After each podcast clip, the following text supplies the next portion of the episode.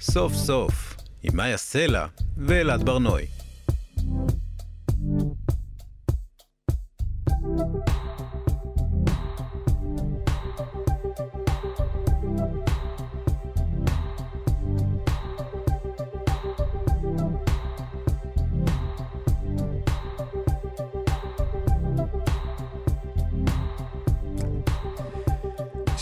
שלום, אנחנו סוף סוף מגזין סיכום השבוע של כאן תרבות, מאיה סלע ואלעד ברנועי שמים לשבוע סוף. אנחנו ב-105.3 או 104.9 FM.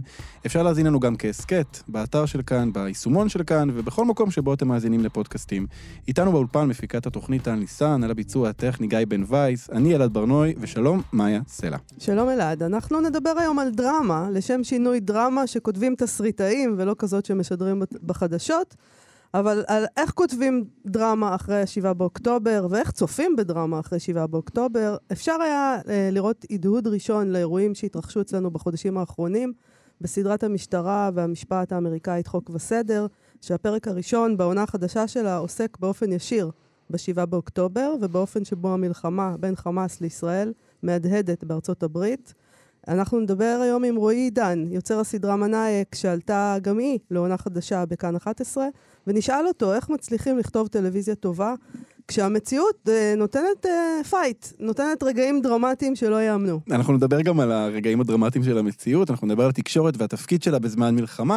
יש עכשיו אה, מנעד די רחב של דעות וגישות, לפעמים סותרות בנושא הזה, האם התקשורת אמורה להיות מגויסת בזמן לחימה, לעודד את העם, או שאולי דווקא עכשיו זה הזמן לשמור בשבע עיניים על מה שמתרחש, וגם האם צריך לסקר את מה שקורה מעבר לגדר. בעזה, מה שבניגוד למבצעים קודמים, עכשיו כמעט לא קורה. אנחנו נדבר על זה עם עיתונאי הארץ רן שמעוני. וגם אה, מאיה, פינת שמחתי להסגביר, אנחנו נדבר על אה, טרנד אה, טיק טוק שכבר הפך למאוס מאוד, ועוד שאלות הרות גורל כמו הזכות של העם היהודי על ארץ ישראל, ומה עם אתניקס? אבל קודם, בואי נדבר על מסיבת העיתונאים של עידן עמדי שנערכה היום בעקבות השחרור שלו מאשפוז אחרי שנפצע קשה בקרב. כן, מסיבת העיתונאים הזאת היא דוגמה אולי לאופן שבו העיתונות מתפתלת לעיתים בבואה לסקר את המציאות. אה, מה היה לנו שם? רופאות שמדברות, רני רהב שמדבר, בסוף גם עידן עמדי. בוקר טוב, אנחנו שמחים סוף סוף להיות איתכם, אבל הימים האחרונים לא היו קלים, ועידן כל יום החליט, זה לא היום, זה לא היום, אבל אתמול הוא החליט שזה כבר בסדר. אז אנחנו שמחים לארח אתכם כאן בבית החולים שיבא תל השומר. בית החולים שיבא תל השומר עד היום כבר טיפל ב-1,200 פצועים. 1,200 פצועים בבית החולים שיבא. אה, זה היה רני רהב, שאמר הרבה פעמים שיבא, 1,200 פצועים, ואת המילה לארח גם. אה, יש משהו קצת מוזר בעיניי בבית חולים שעושה לעצמו יחסי ציבור ככה, מה אני יכולה להגיד לך? אבל הנה, זו דוגמה. כעיתונאית, אני חושבת לעצמי, אבל תראה את עידן עמדי, איזה יופי, איזה נס, באמת, באמת באמת כיף לראות אותו חי וקיים והוא נוגע ללב. אה, אז מה, אנחנו נעשה עכשיו ביקורת של מסיבות עיתונאים, ומצד שני, יש משהו מאוד מוזר בבית חולים שעושה לעצמו יחסי ציבור ככה. עברנו יחד אה, דרך אה, לא קלה, אבל איתך היא הייתה הרבה יותר קלה, כי לטפל במישהו עם כזה כוח רצון, כזו אופטימיות, כאלה כוחות, זה ממש אה, הדוגמה לניצחון הרוח אה, של עידן, שלנו ושל מדינת ישראל. אז זו באמת הייתה אחת הרופאות מצוות הטיפול בעידן עמדי. מאיה, זו לא פעם ראשונה שאנחנו רואים אה, אירועים מהסוג הזה בזמן האחרון. לפני שלושה חודשים נערכה בבית חולים איכילוב מסיבת עיתונאים עם, להבדיל, החטופה ששוחררה, יוכבד ליפשיץ. אה, זה אירוע, אה, אני רוצה להגיד, אירוע מושמץ. בעקבות האירוע הזה דובר איכילוב פוטר. ואת יודעת, בכלל, אה, זה רגע מעורר אי נוחות. הרי גם אני פתחתי את הטלוויזיה בשידור חי, רציתי לראות אותו ולשמוע אותו. יש את הסקרנות שקשה שלא להיענות לה. אה, ואת יודעת, בזמן שהרופאות מדברות, בלייב, באינסטגרם של ערן סוויסה, התגובות היו ממש זוהמות. נכון. אה, מתי עידן עמדי יעלה, מתי נותנים לעידן עמדי לדבר, למה עושים על חשבוננו יח"צ, אה, אבל בסוף באמת עידן עמדי עלה לדבר. בפניי שיקום ארוך, נפצעתי באופן קשה. עצם זה שאני עומד מולכם היום זה נס. רסיס שחדר לגופי מהגרון, פגע בחוליה בעמוד השדרה ובדרך נס לא פגע בחוט השדרה או בעורק, או בעורק חיוני. בחרתי לקיים את מסיבת העיתונאים הזו גם בכדי לבקש מכם שתאפשרו לי כמה חודשים של שקט. אני מבין את הסקרנות. עוד אגולל בפניכם את הסיפור המלא על כל מה שעברתי מ-7 באוקטובר ועד כה. אבל בשלב הזה משפחתי ואני צריכים להתעסק בשיקום באתגרים שניצבים בפניי. גופי ונפשי אומנם נפגעו, אבל רוחי חזקה מאי פעם. אני עוד אשוב ליצור, אני אשוב לשיר, אני אשוב לשחק. אם אלוהים ייתן לי כוח, אני גם אשוב להילחם למען המדינה שלי. אמא, אל תכעסי. תשמע, אה, אנחנו חיים בתקופה כל כך גסה, ויש פער ענק בין הענווה והעדינות אה, של עידן עמדי לבין כל המופע שראינו לפניו, ואנחנו כעיתונאים צריכים איכשהו כנראה להחזיק בשני הקצוות האלה. ויש משהו מאוד מוזר בבית חולים שעושה לעצמו יחסי ציבור ככה. מה שמצא חן בעיניי בסיפור הזה, מאיה, זה שלמרות הכל, עידן עמדי איכשהו לא נראה פה כמו קורבן של סיטואציה. יכול להיות שזה קשור לזה שהוא אומן, יש לו ניסיון של שנים עם במה, ועם עבודה עם יחצנים ועיתונאים, הוא יודע איך לעבוד איתם, אה, והוא מבין את המחיר שהוא ייאלץ לשלם, ומה שהוא עושה זה פשוט בצורה מאוד מדויקת ורגישה, הוא מצליח להגיד את מה שהוא רוצה להגיד. סוף סוף, עם מאיה סלע ואלעד ברנועי. כאן תרבות, אנחנו שמים לשבוע סוף. השבוע עלתה העונה ה-23 של סדרת המשטרה והמשפט האמריקאית, חוק וסדר. אה, בפרק הבכורה, הוא שודר אצלנו בהוט זון, נקסט TV וגם ב-yes. אה, מתואר מקרה רצח של נשיא אוניברסיטה יהודי בארצות הברית, שנרצח על רקע אירועי 7 באוקטובר. זו ככל הנראה הסדרה המתוסרטת הראשונה שהספיקה להתייחס לא, לאירועים במהירות שיא תוך שלושה חודשים. הספיקו לכתוב, לצלם, לערוך ולשדר את הפרק.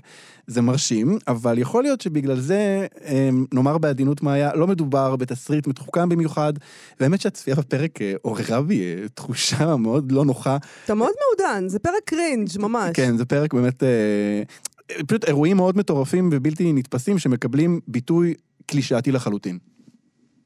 Hudson University President Nathan Alpert is a coward and a puppet of the Zionist regime. His decision today to ban our student group is filled with hate and proves that his goal is to help the Israel regime oppress and slaughter innocent Palestinians. In short, he is a traitor. Traitor, huh? Hell of a word. בוגד, אה? חתיכת מילה. להבדיל מה היה, שלא לומר להבדיל אלף אלפי הבדלות, אתמול עלתה בכאן 11 סדרת המשטרה המצוינת מנאייק. בניגוד לחוק וסדר, מנאייק אה, נכתבה וצומה לפני 7 באוקטובר, אין בה התייחסות לאירועים, אבל כמובן שקשה לצפות היום במשהו, בטח בדרמה מקומית שלא דרך משקפי התקופה. אנחנו נדבר עכשיו עם התסריטאי רועי עידן, יוצר מנאייכ. שלום רועי. מה קורה? בסדר גמור. קודם כל ברכות על העונה החדשה. תודה, אמ, תודה. חשבתי על זה אתמול כשהפרק שודר, אמ, בעצם כולם, כל הקהל יושב בבית וצופה בפרק הזה שכתבתם מתי שכתבתם, צילמתם מתי שצילמתם, אבל בראש כבר אנחנו נמצאים באיזה mindset אחר לגמרי. אה, כמובן, אה, ותשמע, לקחנו פה איזשהו, אה, אתה יודע, תהיתי למי יהיה קשב לצפות בסדרה עכשיו בזמן כזה. שהראש של כולם במקום אחר, אבל uh, אני מקווה שאנשים uh, דווקא אולי צריכים את זה קצת. הייתה לא לך... לא שזה סדרה אסקפיסטית, כן? לא, זהו. זה... העניין כן. איתך הוא שאתה לוקח כן. דברים מהמציאות. ואנחנו רואים אותם שם, אבל עכשיו המציאות אה, כאילו עשתה לך היפו, כן. נכון? מה, נראה, ניצחה. לא משנה מה, זה נראה דרדלה. מה אתה יכול להמציא עוד? כלומר, כן. מה, מה אתה... הייתה לך כן. מחשבה לעצור, לא לשדר, לחכות, לשנות הכל, לא יודעת מה, לעשות אה, פרק מיוחד? לא, האמת שלא לא, לא ממש, כי אתם יודעים איך הקצב הולכת, בארצות הברית עושים עונה שלמה בשלושה חודשים. כן. אה. פה זה קצת אה, הולך אחרת הזמנים. אה, אני לא, האמת היא שגם היו אמורים לשלם אותנו, לשדר אותנו יותר מאוחר השנה, והקדימו את זה כי... אה, דווקא הקדימו. כן, כן, כי היו דברים אחרים שאי אפשר היה ממש לשדר כנראה. כן. אה, אתה אומר, לפחות אצלך, בסדרה הזאת, המציאות היא די שחורה, זה לא שאנחנו יושבים ומתענגים על איזה מציאות. אה, לא, לא. רועי, אתה חושב שטלוויזיה מתוסרטת מה, מה, מה אמורה להיות הקיבולת שלה לדברים בזמן אמת? כי כשהיה קורונה, אז היו כמה סדרות שלקחו את זה על עצמן ל, בזמן אמת, פחות או יותר, להצליח לייצג איזה משהו, אבל היום אני מסתכל עליהן אחורה וזה נראה מוזר, זה נראה לא רלוונטי. אתה חושב ש, שטלוויזיה אמורה להיות מעל זה באיזשהו אופן, להתעלם מזה ופשוט להמשיך לעשות את מה שהיא עושה, או להתייחס למה שקורה בזמן אמת? תראו, קודם כל יש פה את צד הזמנים של כתיבה והפקה של סדרה שהוא ארוך הברית הוא הרבה יותר מהיר, כי, כי עובדים אחרת קצת, אבל uh, עדיין, הוא, עדיין הוא לא עוברים כמה חודשים, וכמו שאמרתם בעצמכם, הזמן הקצר הזה לפעמים מוציא דברים קצת uh, שטחיים. Uh, גם uh, תמיד יש איזה יתרון מסוים באם אתם כותבים על משהו, על איזה תקופה או על איזה אירוע, קצת לתפוס ממנו פרספקטיבה כדי להבין בדיוק את המשמעויות שלו. זאת אומרת, uh, לכתוב עכשיו משהו על התקופה שאנחנו עוברים, אנחנו לא יודעים איפה אנחנו נהיה עוד שנה, זאת אומרת, יכול להיות שכל הקונטקסט של האירוע הזה, אה, יהיה לו איזה שהוא, לא, כמובן שזה, לא שפתאום זה יהיה כאילו משהו טוב קרה לנו, כן, אבל אה, כאילו שישתנה, תשתנה הבנה של האירוע הזה בכלל, של מה הוא. זאת אומרת, אני חושב שדווקא עדיף לחכות קצת עם הדברים האלה. בדרך כלל בסדרות, גם במיוחד בארץ, משתדלים להשאיר אותן די על-זמניות. אה, גם מבחינת זה שלא תמיד קוראים, קוראים בהם אה, נגיד חגים וכאלה ומועדים ו, וגם אה, מנסים כזה להשאיר אותם מנהל זמניות כי אף פעם לא יודעים בדיוק מתי ישדרו אותם מתי זה, זה תמיד הכל כזה בעלות בערפל אז משתדלים להשאיר אותם ניטרליות כאלה. עלה בדעתך... במנהיג לא הייתה לנו קורונה. אה, ויתרת כן. על הרעיון של קורונה כי זה לא רלוונטי שם. כי כשכתבתי זה לא הייתה, כשזה יצא כן הייתה, אבל לא, כאילו, לא היה מה לעשות עם זה כבר. אבל עולה בדעתך עכשיו, יש לך מחשבות נגיד על העונה הבאה בהקשר של השבעה באוקטובר, איך לשלב את זה או משהו מהסוג הזה? אה, כן, אני מניח שעכשיו, אה, כאילו, אם וכאשר תהיה עוד עונה, זה לא... זה יהיה חייב להיות משהו שכולל לפחות את השבעה באוקטובר, זה אירוע שאי אפשר להתעלם ממנו. אה, בכתיבה, אה, אבל בסדר, לזה יש עוד זמן. אבל בוא, אבל בוא רגע ננסה להיכנס לכיסא של התסריטאי בסיפור הזה, כי אתה יודע, ראינו... אני ממש יושב בכיסא של התסריטאי, ליטרלי הכיסא שאני יושב בו עכשיו. רועי, בוא נעמיד פנים רגע שאתה תסריטאי, בסדר? ואתה כן. אמ, אה, יודע, ישבנו אז בשבת ההיא וצפינו בטלוויזיה וראינו דברים שלא חשבנו שאנחנו אי פעם נראה, וזה, אתה יודע, גם להגיד את זה זה כבר נהיה קלישאה, זה עולה על כל דמיון וכן הלאה. איך, איך אפשר לייצר מזה דרמה? אתה בתור תסריטאי עכשיו, איך אתה לוקח את הדבר הזה? ראינו את הג'יפ ההוא, ראינו את כל הסרטים האלה, מה עושים עם זה? אה, קודם כל, אני לא יודע, אני אישית לא חשבתי שראיתי משהו שלא ציפיתי שאני אראה. באמת? כן. לא הופתעת? ממש לא. מה אתה אומר? איך זה יכול להיות שלא הופתעת? כי אנחנו כבר ראינו את כל הדברים האלה, פשוט באירועים נפרדים. זה פעם ראשונה קרה ביחד mm. במכה אחת וזה, אבל כן. הכל כבר קרה. לא היה שם משהו חדש. אבל נגיד לא אה, הופתעת מה... אם אנחנו מדברים, נגיד, אה, במקרה של הסדרה שלך זה משטרה, אבל אם אנחנו מדברים על אה, צבא, לא הופתעת מזה שהצבא לא הגיע כל כך הרבה שעות? כל מיני דברים מהסוג הזה? אני לא הופתעתי מזה שהוא לא טוב, הופתעתי מכמה הוא לא היה טוב כן. באותו רגע, אבל מצד שני גם הופתעתי כמה הוא כן היה טוב ברגע שהתאפסו על עצמם. כן. אבל... איך, אה, איך מתעלים על זה? אני לא יודע, לפעמים לא צריך להתעלות על המציאות, צריך אה, להפך, קצת לרכך אותה. כן.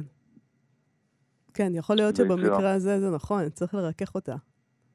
זאת אומרת, כי אם אתה כן. היית עושה סדרה שבה היה את אירועי 7 באוקטובר, בלי שהיו באמת, לא במציאות, אלא אם זה היה רק בסדרה, הייתי אומרת, טוב, רועי דן הוא קצת אה, מרחיק לכת. אבל המציאות הרחיקה לכת לבד. לא, תמיד אומרים לי שאני עדין. תמיד אנשים שמבינים אומרים לי שאני עדין עם הנגיעות למציאות.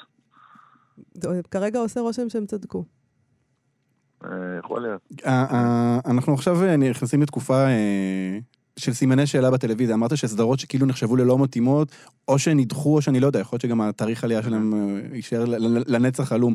אבל מה, איך אתה חושב שהטלוויזיה הישראלית תגיב לסיפור הזה, דווקא בעולם של הדרמה? כאילו, אה, יעלו סדרות באווירה כזו שכאילו מתאימה בלי להתייחס לאירועים באופן ישיר? איך, איך, איך זה הולך להיראות? קודם כל, אתה רואה, עושים את זה, זאת אומרת, עולות סדרות, עולה הטבח, עולה מנאייק, זה סדרות שכאילו לא מתייחסות לדבר הזה. אה, אבל מצד שני גם לא, אה, אתה יודע, יש בעיה עכשיו להיות נגיד סדרה עם צבא. אה, כן. מכל מיני סיבות ברורות.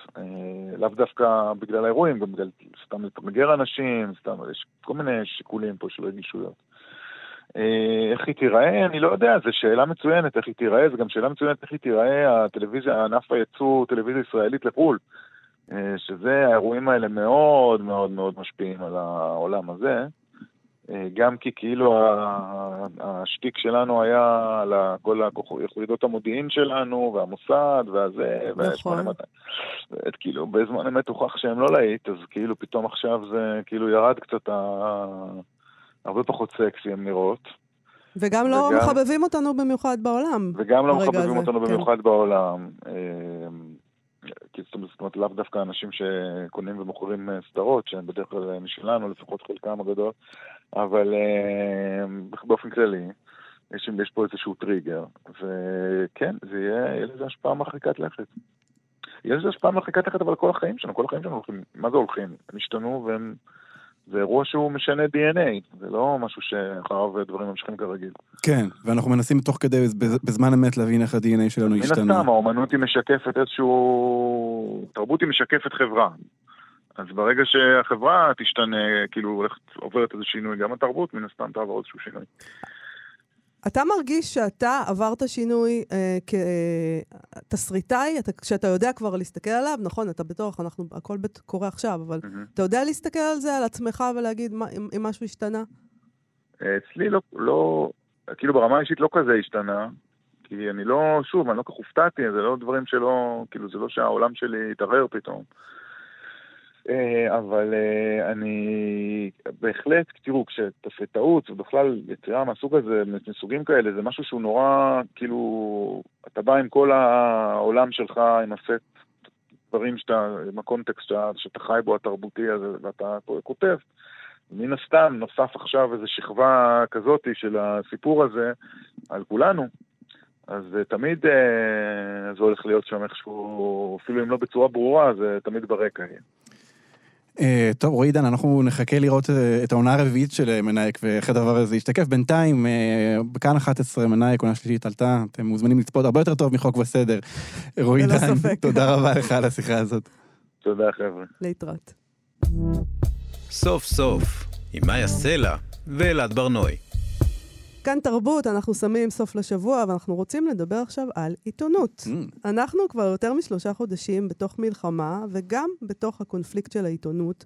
אם יש לה קונפליקט, באשר לתפקידה בזמנים כאלה, זה לא שלכל העיתונות יש קונפליקט, יש כאלה שמאוד בטוחים בעצמם.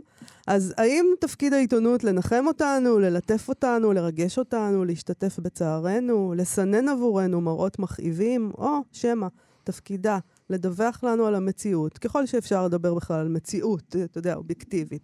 השאלה הזאת לא חדשה, אבל היא התחדדה מאוד בעקבות האסון של ה-7 באוקטובר. אלה לא היו זמנים רגילים, הם עדיין לא זמנים רגילים, ועיתונאים הם לא רובוטים, הם חלק מהחברה. אה, גם הם, אם דוקרים אותם, הם מדממים. אנחנו רוצים לדבר על זה עם עיתונאי הארץ, רן שמעוני. שלום, רן שמעוני. אהלן, שלום. אהלן. אהלן. אה, מה בעיניך תפקיד העיתונות בזמנים כאלה? אני חושב שלא רק בזמנים כאלה, אלא באופן כללי, עיתונאי צריך לספר את מה שלא יודעים, ושיש חשיבות לזה שידעו. בעצם שני תפקידים, שני תפקידים עוקבים. הראשון הוא ברור, טכני, כן? מה, משהו שלא יודעים, ואז אתה אומר. החלק החשוב יותר זה החלק השני. שם זה משתנה, מה, מתי משהו חשוב, אה, מתי חיוני שהציבור ידע משהו, וכאן כאן נמצאים ההבדלים, נראה לי, גם בין העיתונים ברמה, העיתונאים ברמה הפרסונלית וגם בין כלי תקשורת מסוימים. לא, כי יש עניין שאתה אומר, חשוב שידעו, אז חשוב שידעו, בעיניך חשוב שידעו X, ובעיניי חשוב שידעו Y, שם אנחנו כבר יכולים להתפצל אולי. אלא אם כן יש לך איזו הגדרה כזאת, שאתה אומר לי, לא. את זה חשוב שידעו. לא, לזה, לזה אין הגדרה, אה, וזה באמת, אה, שוב אני אומר, זה גם פרסונלית בהתאם לעיתונאי, וזה גם תלוי כלי תקשורת. הדרך הכי טובה היא, לפחות בשביל צרכני תקשורת, היא לצרוך איזשהו ריבוי, ואז, ואז דרך הריבוי הזה אתה יכול להבין כל מיני דברים, כי עיתון הארץ ידבר על משהו מסוים, ועיתון ישראל היום ידבר על משהו אחר, ואתר וואלה ידבר על משהו שלישי. אה, ולכן זה באמת, זה בעצם התפקיד של עריכה, לתעדף את הדבר הזה, ואף אין לזה איזה מתמטיקה, זה עניין של הכרעות בעניין יומיומי, מה אתה מבליט, מה אתה מחפש מלכתחילה, מה אתה חוקר. אתה, אה, אבל אתה בעצם מציע לנו, uh, לי כצרכנית תקשורת, אני העורכת, אתה אומר לי. את תערכי את זה בעצמך. תקחי הארץ, תקחי ישראל היום, תקחי וואלה, ותערכי לעצמך את התוכן. כן, כי בעבר, כשכלי התקשורת היו ממסדיים וממילא היו, כלומר, אחד, שניים, אז לא היית צריכה, לא, לא, לא, היית באתגר הזה, כי פשוט היית מקבלת את מה, מה שנתנו לך. היום, אה, במגוון הזה, אם אתה רוצה באמת לקבל איזושהי תמונה מלאה, כדאי שתגיע ל...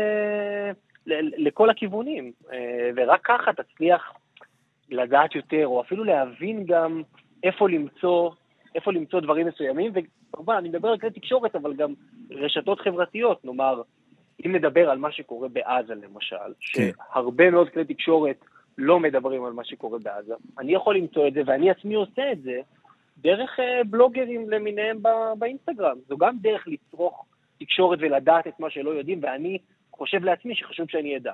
כן, אבל רן, רגע לפני הצרכנות, אם אנחנו מדברים על, ה, על העיתונאי עצמו, אתה יודע, יש איזה, איזושהי מחשבה בזמן מלחמה על זה שנגיד עיתונות אמורה להיות, אה, לעודד או, או להרים את רוח העם, היה על זה דיון ער אה, בשבועות האחרונים, על זה שהיה אה, טור של עקיבא נוביק שהוא כתב, שהוא חושב שתפקידו של, ה, של, של העיתונאי כרגע זה לעודד את רוח העם, ומנגד יש כאלה שאומרים לא, זה דווקא הזמן לבוא ולהגיד את כל האמת בפנים, ולהראות את מה שקורה בצד השני, ולא לחשוב על העניין הזה של המורל. איפה אתה עומד בתוך הדיון הזה?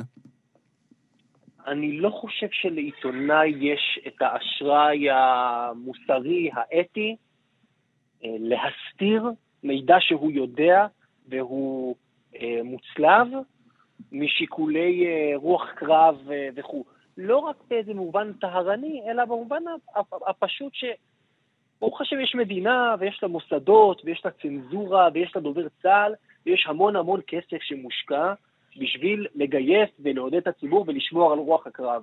אני לא מקבל משכורת מהמדינה, ואני לא צריך לשרת אותה, את המוסדות שלה, אלא את הציבור. אה, והציבור צריך לעשות עם עצמו מה שהוא, אה, מה שהוא חושב. לי, אני לא יכול להשאיר משהו על הרצפה רק כי... אני לא צנזור, אני עיתונאי. איך אתה עכשיו עושה אה, סדר בתוך הבלגן הזה שקורה, כל האין ספור אירועים? איך אתה מחליט, אה, או העורך מחליט, מה האירוע שאתה הולך אה, בתור כתב לסקר? אה, בין, אתה יודע, סיקור שחרור של חטופים, לוויות, איך, איך, איך מחליטים איזה סיפור מובלט בתוך כל זה? זה באמת עניין שהוא אפילו לא יומיומי, הוא ממש שעתי, והדברים משתנים בהתאם, ל, בהתאם לאירועים. אה, וגם כמובן בהתאם לתפקיד. אז כשיש לך תפקיד, כשיש משהו מוגדר, אז הרבה יותר נוח אה, להבין את התמונה ולדעת איפה אתה צריך, איפה כדאי שתהיה אה, ברגע נתון. אני באופן אישי נמשך או מרגיש צורך להגיע למקומות שאני חושב שאלמלא אני לא מגיעים אליהם. זאת אומרת, או לא יגיעו אליהם או לא ידברו על זה מספיק. נאמר, האסון של 7 באוקטובר, דיברו הרבה ובצדק על נחל עוז, על כפר עזה, על ניר עוז ובארי, אני גם הייתי חלק אה, מהעיתונאים האלה, והבנתי עם עצמי שיש מקום שלא מדברים עליו, שהוא אופקים, לא אופקים אלא שכונה מאוד מסוימת באופקים, לה מישור הגפן, נרצחו בה כמעט 50 אנשים. ואז כאן, במקום הזה, אמרתי, אוקיי, ושוב, זה גם, צריך להסביר, זה אנשים שהם הם, הם לא בדרך כלל אלה שפונים לתקשורת ומצפים, ש... ומצפים להניע איזה מהלך דרך התקשורת. אז אתה גם צריך לבוא אליהם, העבודה הזאת גם הופכת לעבודה קשה יותר. אבל שמה אני חושב שאתה נחוץ. אתה נחוץ איפה שאתה נחוץ. אם, אם ממילא מדברים אה, על מה שקורה בכל, משנה, כל עיתונאי אחר או בכלי תקשורת אחר, ממילא מדברים על נושא מסוים, אז וואלה, אתה פחות נחוץ כאן. אם יש מקום שאם אתה לא תגיע לשם, אז אף אחד לא יגיע לשם, או רק אנשים בודדים יגיעו, כדאי שתהיה שם ותשקיע את הזמן, זה שווה את הזמן. אבל מה עם ביקורת? כלומר, האם זה הזמן, נגיד, לביקורת? כי אנשים יגידו, ואומרים, רגע, אבל החיילים נלחמים עכשיו, אז לא, זה לא הזמן לביקורת. או למשל, אנחנו דיברנו מקודם על מסיבת העיתונאים שעשה עידן עמדי היום. ואני הדגמתי בעצם את הקונפליקט הזה, כי אמרתי, אוקיי, אני, יש לי ביקורת על האופן שבו בתי חולים עושים יחסי ציבור לעצמם אה, באופן המוזר הזה, עם רני רהב שדיבר שם ורופאים. ו- אבל mm-hmm. יש איזה צד שני בתוכי שאמר, טוב, מה את עכשיו עושה ביקורת מסיבת עיתון? זה עידן עומדי, תראי איזה יופי, הוא, הוא חי, הוא קיים, הוא מדבר, הוא נוגע ללב. אתה מבין? אז יש את הקונפליקט הזה.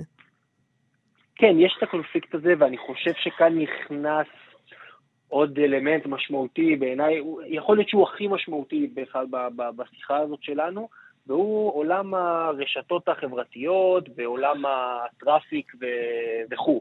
אה, כשכלי תקשורת מסוים או רשת חברתית נמדדת על פי מספר הכניסות שלה, או על פי, קוראים לזה באנגלית engagement, שזה בעצם הזמן שבן אדם שוהה בתוך כתבה מסוימת או בתוך סרטון מסוים, אתה, אתה, אתה, אתה, אתה צריך ש, ש, שהאלגוריתם יתפוס אותך. עכשיו, איפה האלגוריתם תופס אותך? האלגוריתם תופס אותך או בביקורת כזאת חריפה ומוגזמת שלא דומה ל, לכלום, היא תופסת אותך בעצם באמירות מוחלטות, באחדות מוחלטת, בביקורת מוחלטת, כן? גם להגיד מהצד השני, אם אנחנו מדברים על מתי להשמיע ביקורת, גם כשאומרים, אה, נאמר, אה, אין מדינה, אוקיי? אין מדינה עכשיו בסיפור של 7 באוקטובר.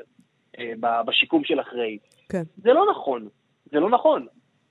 אני לא אומר שיש מדינה, אני לא אומר את ההפך הגמור. זה פשוט לא אומר שאין מדינה.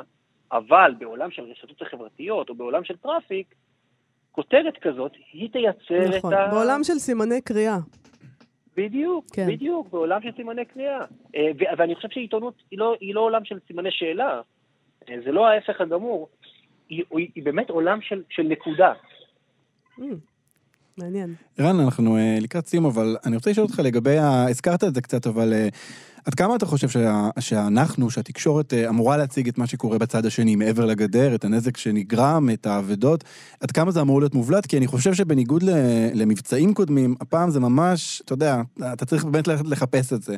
אתה חושב. שזה אמור לקבל מקום יותר מרכזי בנראות המיינסטרים של. של התקשורת?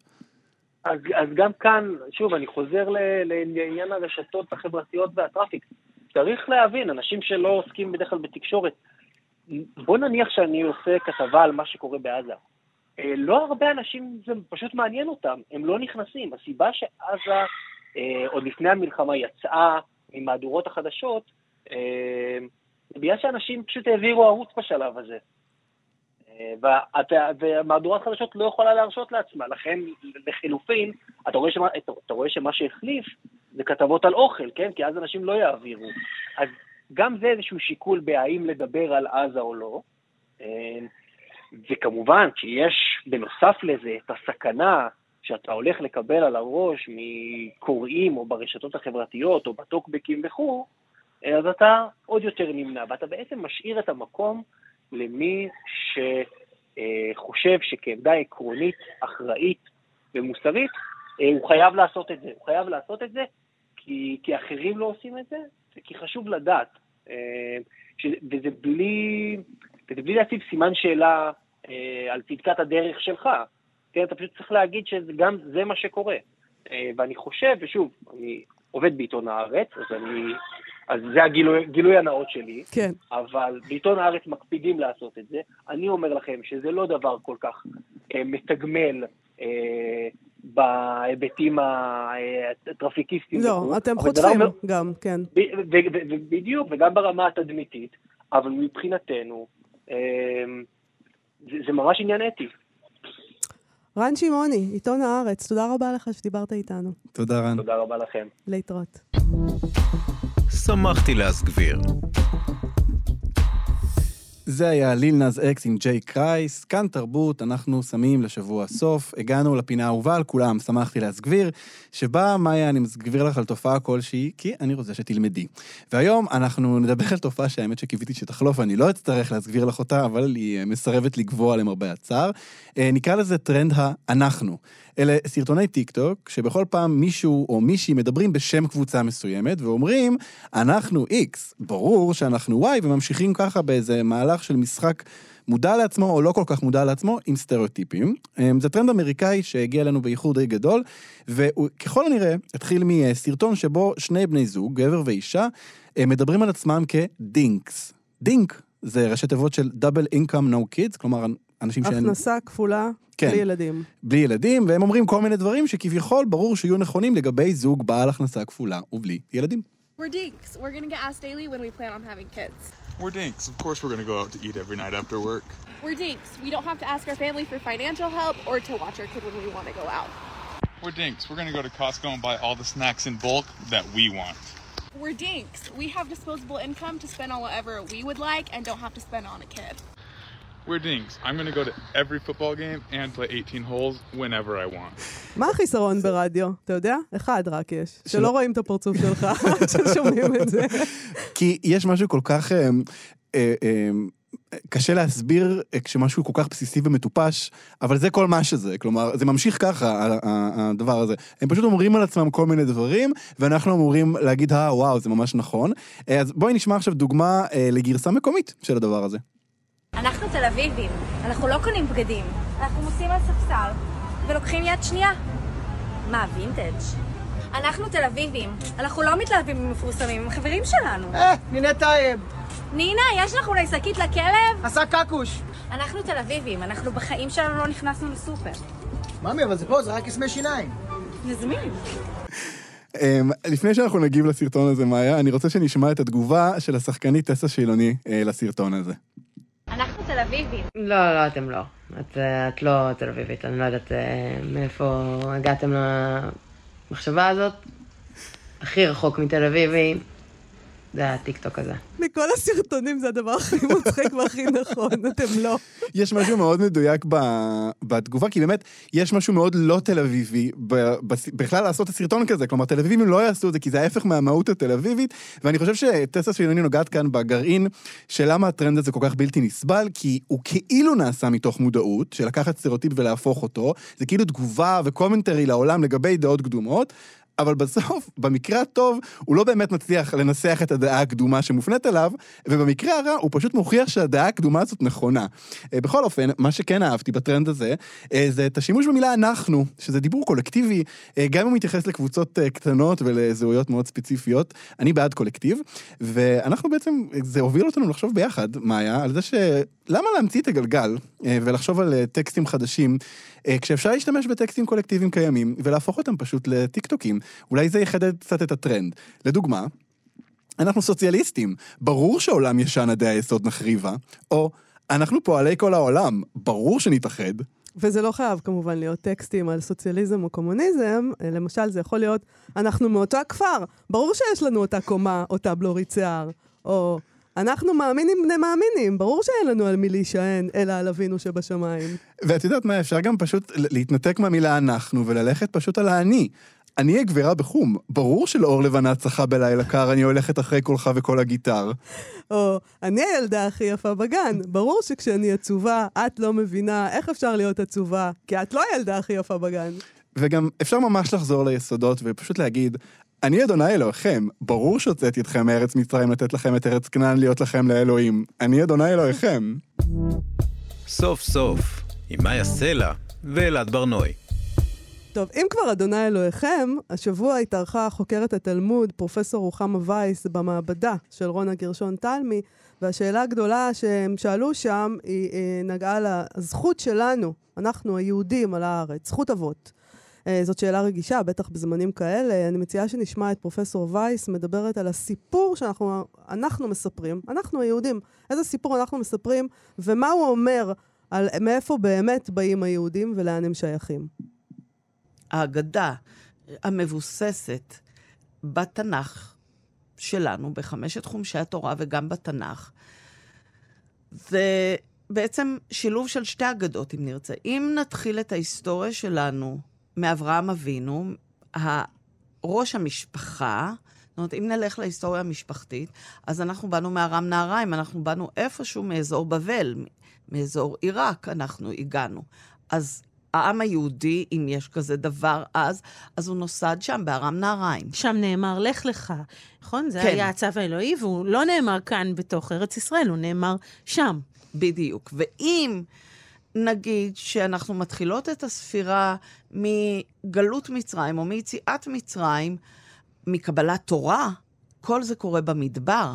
עכשיו, זה לא במקרה שמספרים לנו שזה קורה במדבר, זאת אידיאולוגיה שאומרת, במקום שלא שייך לאף אחד, במקום שהוא בלי בעלויות, שם נהיינו לעם.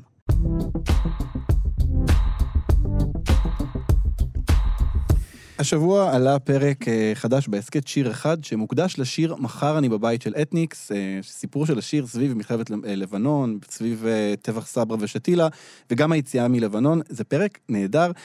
העבודה עליו, מאיה, התחילה לפני שבעה באוקטובר, אבל הוא עוסק הרבה במלחמה. עכשיו, קורה כאן משהו מאוד מעניין.